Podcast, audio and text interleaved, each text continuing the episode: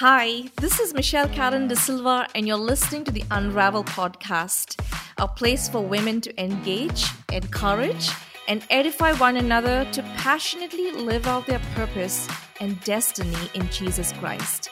So grab a cup of coffee as we chat about all that's raw and real, broken and beautiful, from faith to family, vocation to wardrobes, and everything else in between that God is using of our stories to make his story known. Hello and welcome to Unravel. I know it's been a while since I was last here, so if you're joining in for the first time, welcome. If you're looking for a way to stay up to date on the latest podcasts, do subscribe to Unravel, which is now available on Spotify, Apple, and all other major listening apps. On today's episode, I'm very excited to have someone very special joining us, all the way from America. If you were present at our last virtual women's gathering titled Luminous, which by the way you can still check out on my YouTube channel, then you know who I'm talking about. She's Indian born, now settled in Texas, USA, and on fire for Jesus. Yes, it is Sister Rita de Souza from the Disciples of the Lord Jesus Christ congregation in Texas. Sister Rita will join me as we chat about everything from faith to vocation, evangelization, and so much more. Sister Rita, welcome. It is my privilege and honor to have you here with us on Unravel. Thank you so much, Michelle. It is a joy to be here. Yes, I also remember Luminous. What a wonderful event that was. And I'm so blessed and happy for this opportunity to share a small part of my story with those who will be listening. Thank you for the invitation. Thank you so much. Uh, yeah, that small portion of your heart is a huge reservoir of grace for us. So I thank you for your time and your availability, sister. Thank you once again for being on the podcast. Um, you know, today is all about exploring your your story, the story of your vocation, and um, in a special way for our young listeners, you know, because it's such a common theme, right? When they're discerning the call to the religious, there's so many questions that young people have. But uh, let's begin with first things first. Uh, you began your journey in Mumbai before moving to Texas. Could you tell us how the charismatic renewal enabled your encounter with Jesus and um, ultimately your call? Absolutely. I'd love to do that, Michelle. It's actually my favorite part. You see, as I was growing up, I somehow knew that there was more to life than what I was experiencing. Mm. But you know, I couldn't see beyond that misery, the poverty, and the problems that plagued my own family then. Um, we went to Sunday Mass. We received all our sacraments. In fact, my brothers were altar servers Mm-hmm. But I would say that we lived a nominal Christian life, nominal Catholic life. I must admit that I did have a few scattered experiences of the Lord in those years that made sense to me only later. However, before I knew that there was such a thing as a Catholic charismatic renewal, in 1979, I had a deep, life changing encounter with the Lord.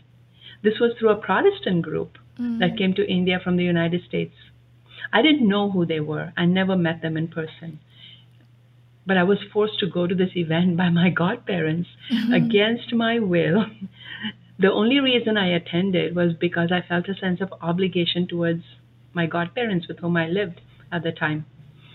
Uh, it really goes to show you that God can use anything and anyone and any event and even our reluctance and resistance. I love that. I love that. God can use anyone. I mean, looking back at my own life, uh, yeah, the most unlikely people in the most unlikely places. exactly. God's ways uh, are so much higher than ours, isn't it, sister? Amen. Amen, Michelle. Yes, and you know, until then, I had never heard or experienced that one could have a relationship with the Lord and that it could be so personal. Mm the testimonies of those young people as they were sharing, it was like as though they just had lunch with Jesus. You know, it was it created such a hunger and thirst in me to want and to desire what they had. They were so happy it seemed, and I was miserable. Mm. With so with a background of so many issues, both on my mother's and father's side of the family. you know, poverty, loss of my dad at the age of 12, and my 17 year old brother who mysteriously disappeared. All these things. And to add to that, I had severe asthma that was getting worse every day with no resolution. In the midst of all this, I want to say in parentheses, I want to mention my mother. She was a shining star in my life. She raised us by self sacrifice, courage, and a deep faith. Even though she would not be able to explain the faith to us, I saw it lived out in, in a way that she took care of us and she educated us. She knew that she had to educate us. Mm. No, she lives to serve others, and she does that to this day at the age of 85. Really, Wow. she is such an inspiration. You know, and for moms who may be listening to this, your sacrifices and prayers are not in vain. Amen. You know, the, Yes. they bear fruit for the kingdom of God. Amen. Yes. So while I was listening to God's word that night among approximately like 14,000 people, I don't know if you remember Cross Maidan, I was working right close by in Mumbai. I began to feel this hope, this joy, and an unusual excitement. Mm. You know, there is something more here, I said to myself, than I had ever experienced in my life until then. It was at that moment, very impulsive, impulsively, that I like I felt like I wanted to leave everything and go follow these people. Mm. But praise be to God for my godparents who said to me, You are not going anywhere. You come to Mass with us. it sounds familiar, Indian moms and dads. so, in, in, you know, that was our culture. You know, we could not assert our independence from family. It was not part of our culture to leave home after 18, right? So I stayed and obeyed. Mm. Obedience is a safeguard that protects us from making wrong decisions. And I realize that now, so many years later, Right. that you know when God asks us something through our through authority, you know, obedience is a, like like a wonderful thing. Right. So that night when I got home, it was almost midnight. I could not sleep. Really, something inside of me awakened. So I asked my godmother if we had a Bible at home, and she pointed to a book on the shelf and said, "I think this is the Bible." Mhm.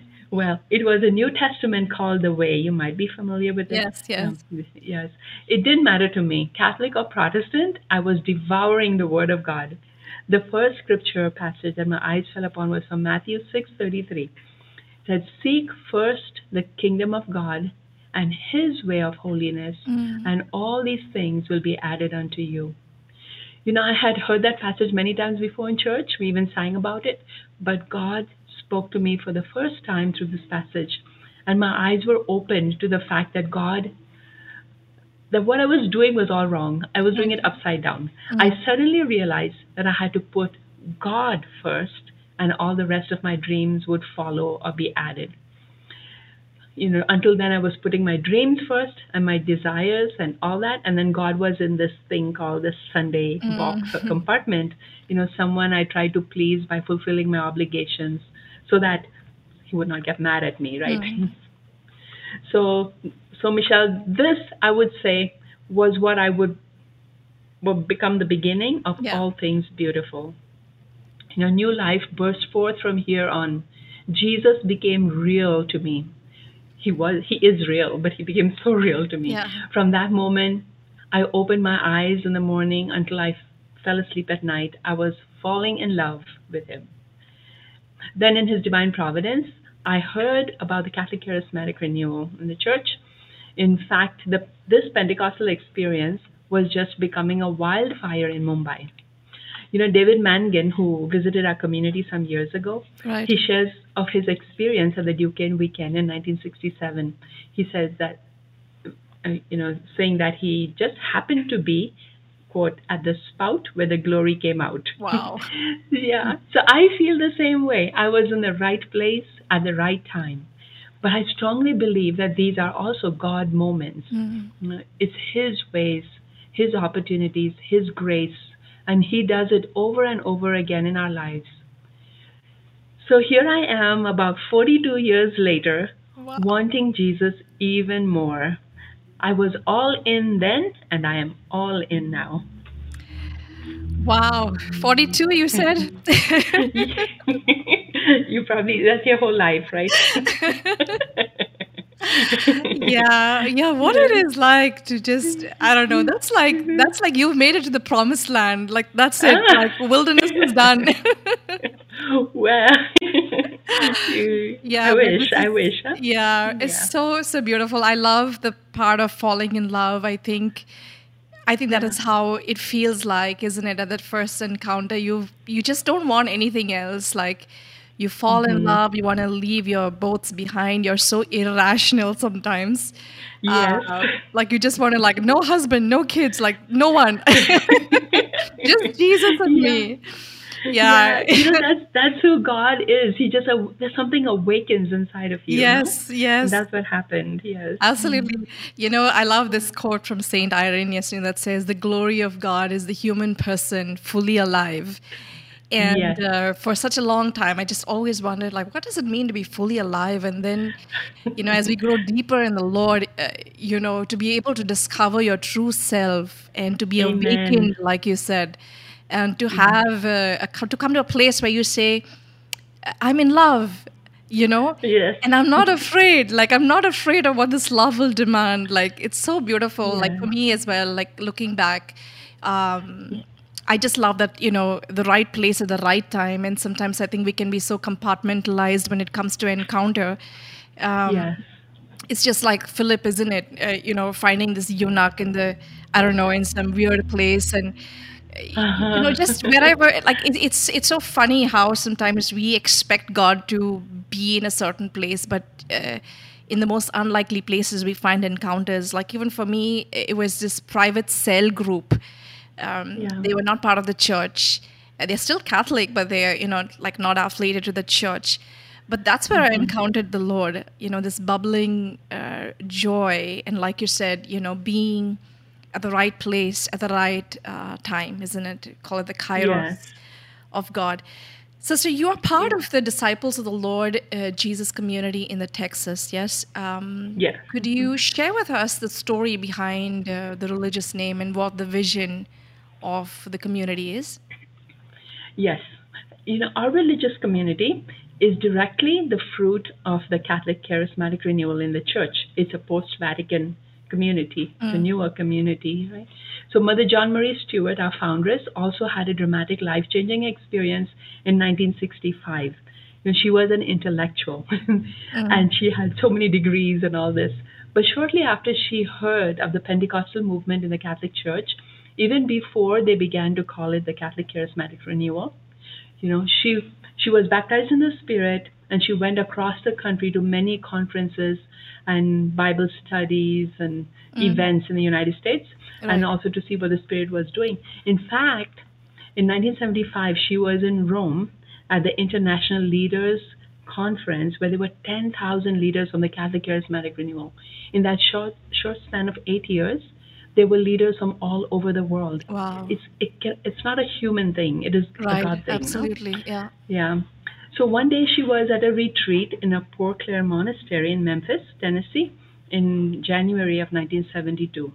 You know, we date the beginnings of our community on this mm. January 22nd, that time that the Lord gave her a very long prophecy over a number of days, and she wrote it down. So we call that document now our founding document, but it was a prophecy given to her as a charismatic gift. No?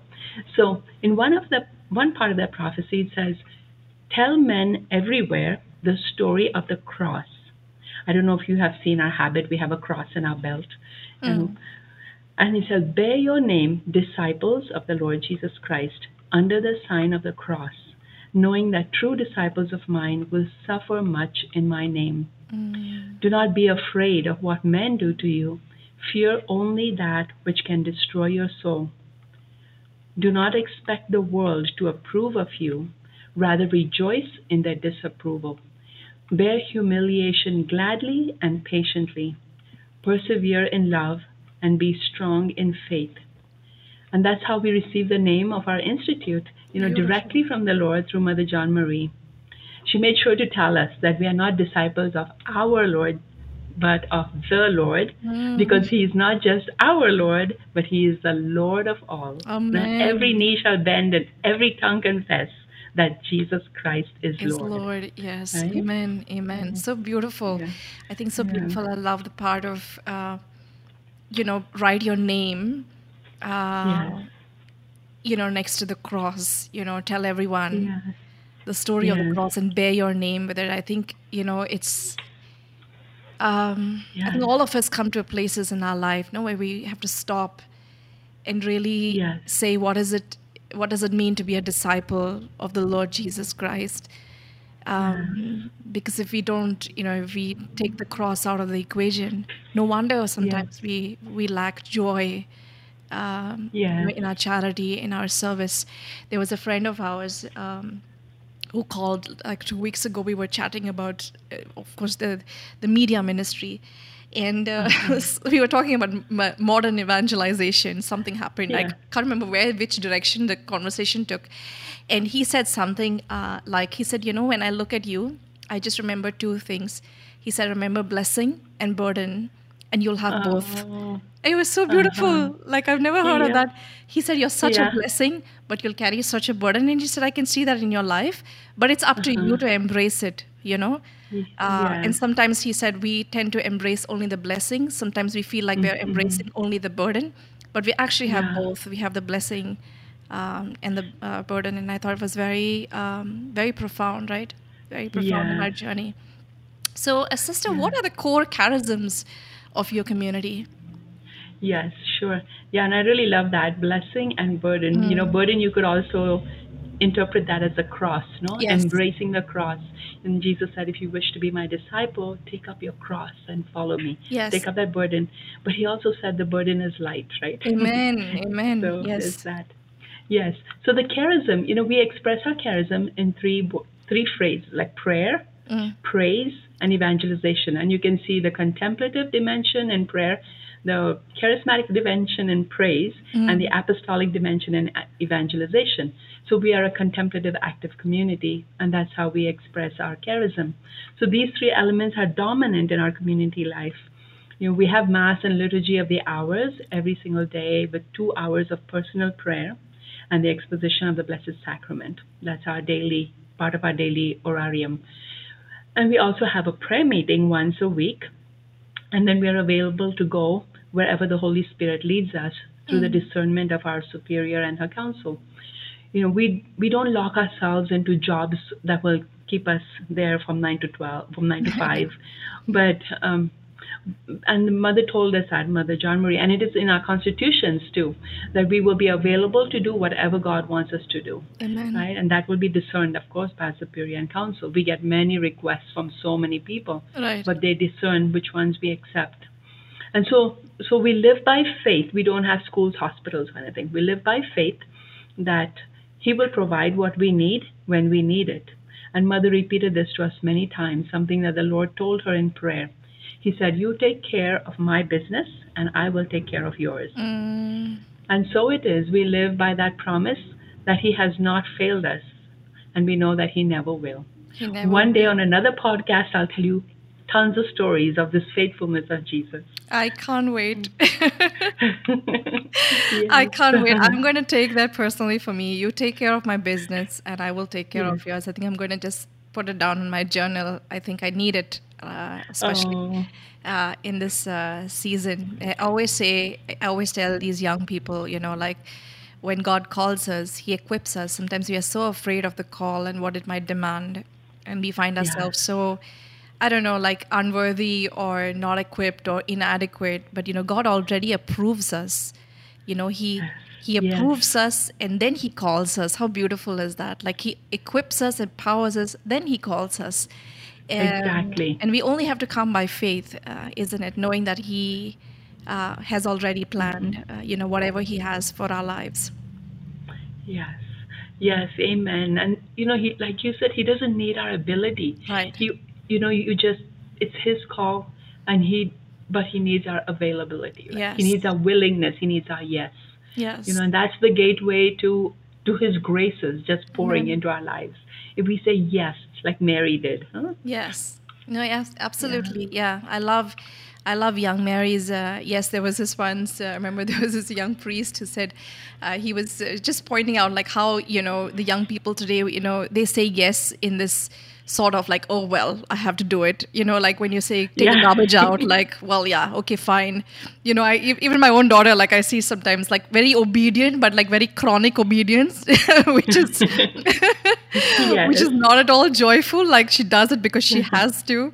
But Mary's mm-hmm. yes is so like so interior, isn't it? It's like full of trust and uh, yes. it's so driven with the fact that says, you know, you have it all planned and you are good uh, and all yes. do uh, is to trust you right? And you know that's the ideal. That's where we want to get to you know but it's okay. We do, do things reluctantly in the beginning. Right. You know, as long as we are growing right? To that yeah. perfect yes. Yeah no absolutely. In fact uh, you know talking about this yes and this call to evangelization it was very interesting. I think pope francis in the last month in august uh, the month was sort of dedicated um, for evangelization and um, you know we know that it's the church's deepest apostolic mission right as the catechism says you yes. know the church mm-hmm. exists first and foremost uh, you know for mission it's missionary in nature uh, sister what is your mm-hmm. view on uh, evangelization today because there's such a lot happening especially with modern media i think we've yes. taken on like like it's like a whirlwind today you know the the word the moment you hear evangelization like um. I don't know. It's become like glamorous in, in some ways, but uh, it's also evolved, I think, over the years. Uh, so, what would you say um, is happening, you know, in the world of evangelization today? Yes, you know, it's the buzzword, right? Mm-hmm. Evangelization makes us feel important. yes, but yet it is. It is like you said. The Catechism states it, and that it is the the church exists to evangelize. You know, Mother John Marie would tell us the church exists to evangelize, therefore, a disciple exists to evangelize. Mm. And we could say that to every Catholic, yeah. right? That we exist, our mission is evangelization to make Jesus known. Those were one of his last words. You know, he cried out, saying, Go into the whole world yes. and proclaim the good news to all men. So that's evangelization. But I think sometimes it can get muddled up in this idea of evangelization, like you said, with the hype of the media. Right. You know, there's so much good on the media, just like you are using it for for proclaiming the good news, but there is also so much there's so much heresy, there's yeah. many things happening there. So when I look at how God used Protestants to pro- who are proclaiming the gospel to change my life, you know, they were I think they were even anti-Catholic, but mm. I think to myself that the good news is so good and Amen. it's for everyone. Amen. You know, and we as Catholics, we have the fullness, we have it all. We have been established by Jesus on the rock, right? The church that moves us under the power of the Holy Spirit. You know, I, I sometimes think, how come I didn't know this mm-hmm. before? You know, God has His timing for every single person, but if those people didn't didn't proclaim the gospel on that day, you know, and Jesus didn't push me through my godparents, right. you know, I would forfeit so much, and I think a lot of people are forfeiting um, so much by not knowing Jesus as their personal Lord and Savior, and the church whom He established. Um, so for a long time, I think in general, evangelization happened through parish missions. In India, especially during the Lenten season, and that's because the majority of the people went to church. Yeah. You know, the Redemptorists, for one, they were they preached fiery sermons. I don't know if you remember that, but yes. it was in my time that moved hearts to conversion. Lenten missions moved us to conversion, and you know, speaking of the, you know, we would hear the passion of Jesus, what He did for us, and it would move our hearts. Sometimes out of fear, I don't want mm-hmm. to go to hell, right? Yeah. Uh, but many times there would be this desire to grow closer to mm. a God who loves us so much. You know, lives changed for the better during Lenten missions. But we must say that in the 60s, a little before the Vatican Council II, the world was changing rapidly with the drug culture and free sex society. Mm. You know, the God given gift of sexuality started becoming a commodity for pleasure rather than for fulfilling the purpose of God giving this gift, you know, for creating a family within the sacrament of marriage. So I think the 60s, 70s, and 80s were decades filled with confusion, and it was in this confusion, you know, like you say but Jesus says, no, way, sin abounds, grace abounds all the more. In this confusion, that the Lord sent us Vatican councils too, and the charismatic renewal, whose focus and mission is the same, you know, as the church's mission. Right. So, holiness, calling each of us to a personal holiness and proclamation of the gospel. So, if you remember Saint Pope John XXIII's prayer, he is also one of my favorite saints, Mm. that he sent he, he sent this prayer to all the bishops of the world to be prayed for the Second Vatican Council. And a beautiful line there that said, and it is repeated many times in the charismatic renewal Lord, renew your wonders in our day as by a new Pentecost. Amen. Amen. I think just hearing those words, you know, it kind of it does something to your spirit, isn't it? Because Yes, yes, yeah, so renew much, your uh, wonders. yeah, yeah. Just like Lord, uh, do it again. Like Do it forth your spirit, like rekindle the passion in our hearts, like renew, you know, renew the face of the the earth, like once again. I remember when we were in Rome in uh, for the CHARIS, uh, you know, when the uh, CHARIS uh, was being instituted, the first CHARIS meeting. We had, Mhm. I think, 75 countries there, which was really amazing Amazing. leaders Yes. from 75 countries and not just uh, catholics because we also you know caritas is sort of a consortium right like pope francis Yes. is bringing this ecumenical uh, unity and so there were anglicans and uh, you know you had Uh-huh. other denom uh, leaders and you cannot imagine how that feels like you know Yeah. like Yeah. when you talk about like uh, we were the people were hailing uh, you know these scarfs in the air and singing jesus is lord of all the earth i am telling you people were sobbing people were sobbing Uh-huh. Yeah, because the reality the reality of a new pentecost which is so different from human mind right what god has ordained for his people um, Yes. And so, just to renew, I think the Lord is really renewing uh, His wonders in in our day. Uh, really, there's a new Pentecost. I think, uh, sort of unleashing the charis, and it's just only about us. I think, um, like you said, being awakened and being aware. I think. Uh, Yes, that's it. Yeah. Yeah. yeah. and you know our sisters were there for that for that CHARIS Oh, gathering too, and they came and shared with us the same same sentiments as you're expressing. It was yeah. beautiful. Father Kansana and you- Massa was there. He's of course, uh, you know, so great as always. Uh, but he Yes. came and he kind of like set this stage on fire when uh, he just uh, he shook us up. Like he shook us up with the whole aspect of we have to come together. Like we have to be united.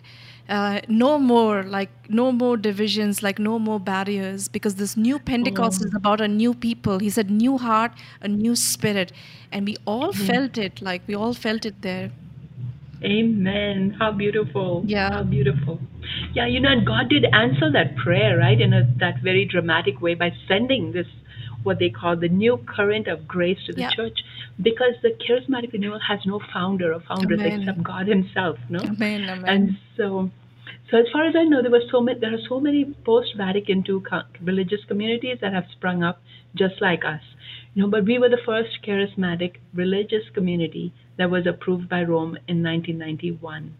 You know, it was really a historic day because, you know, in the beginning we felt like the church was not accepting us, but like the charismatic renewal, it sounded like it, although it was mm. not true. From the beginning, they were accepted us. But it was a historic day for the charismatic renewal and the church. So I feel we began to sense the urgency of evangelization also in the modern era through our recent popes, right? Pope St. John the 23rd, mm. Saint Pope Paul the Sixth, who wrote the beautiful document. That was one of my favorite documents, Evangelii Nuntiandi, you know, evangelization in the modern world. And of course, Saint John Paul II, the hero, all-time hero, Yeah. who taught us by his exa- own example of circling the go- globe with his efforts to reach as many as possible, and who proclaimed the good news until his last breath. You know how he encouraged young people all over the world. I don't know how he did. It's the grace of the Holy Spirit. yeah it is you know so the holy spirit does all the work of evangelization and we are just his instruments and i always tell um, the lord that i want to be an instrument ready for him to be used at any time anywhere and all the time you know and believe me he does if you sincerely turn to him he really does no no So- absolutely i so agree Yeah. And I was, you know, talking about evangelization. I was in Panama in 2019 for the World Youth Day. We were leading there, and uh, sometimes I think because of um, it's just you know modern evangelization, for example, you know, you have these certain notions in our head that um, you know it's being infiltrated, for example, with secularism or the materialistic Yeah. side in the church, and but there, you know, sister.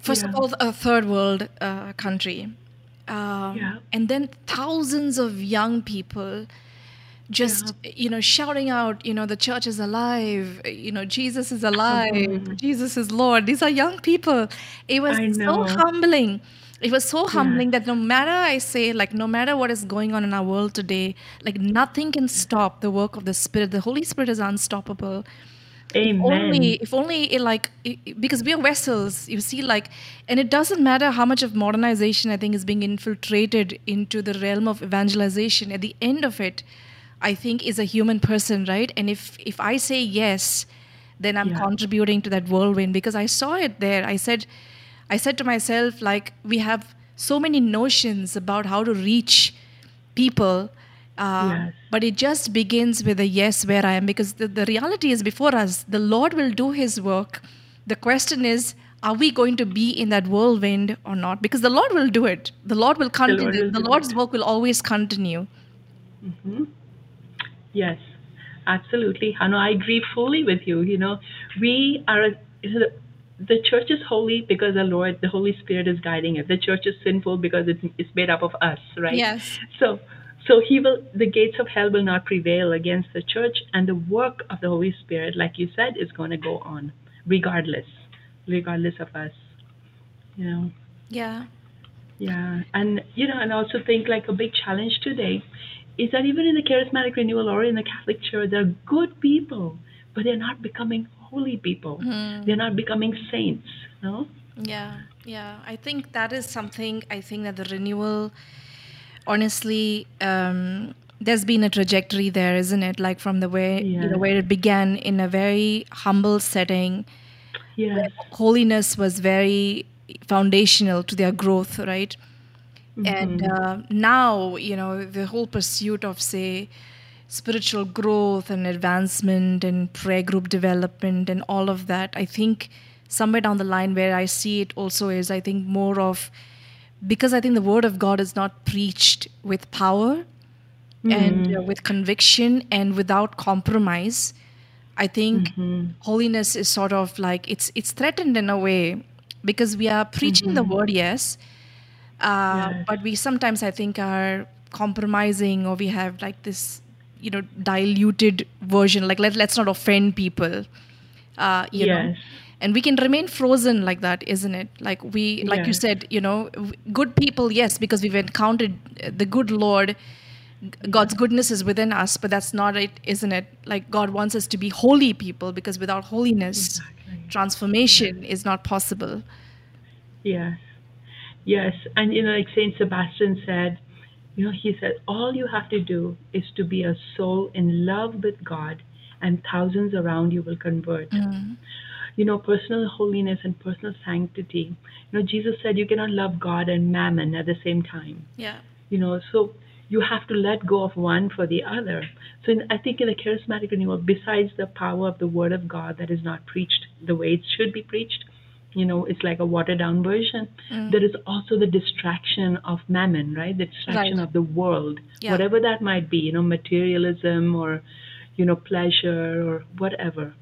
But we want to hang on to both. No, we want to hang Yeah. on to God, and then we want to hang on to these things. And this is we cannot play both sides of the fence. We have to decide which side to choose. Yeah. Choose one or the other, and give it your all. No, Yeah. that's what God wants. God wants people who are who are committed and who persevere and who trust Him and who leave all behind for Him. If you've enjoyed this episode, then be sure to join us next week for the second part of this episode as we continue to chat about vocation and mission. In this next episode, friends, Sister Rita candidly speaks about her own vocation journey, as well as busting some myths and stereotypes about the consecrated life. I thoroughly enjoyed listening and learning it, and I can promise you it's a real treat for anyone who's seeking valuable advice on their calling, and in particular, calling to religious life. Until then, goodbye and God bless.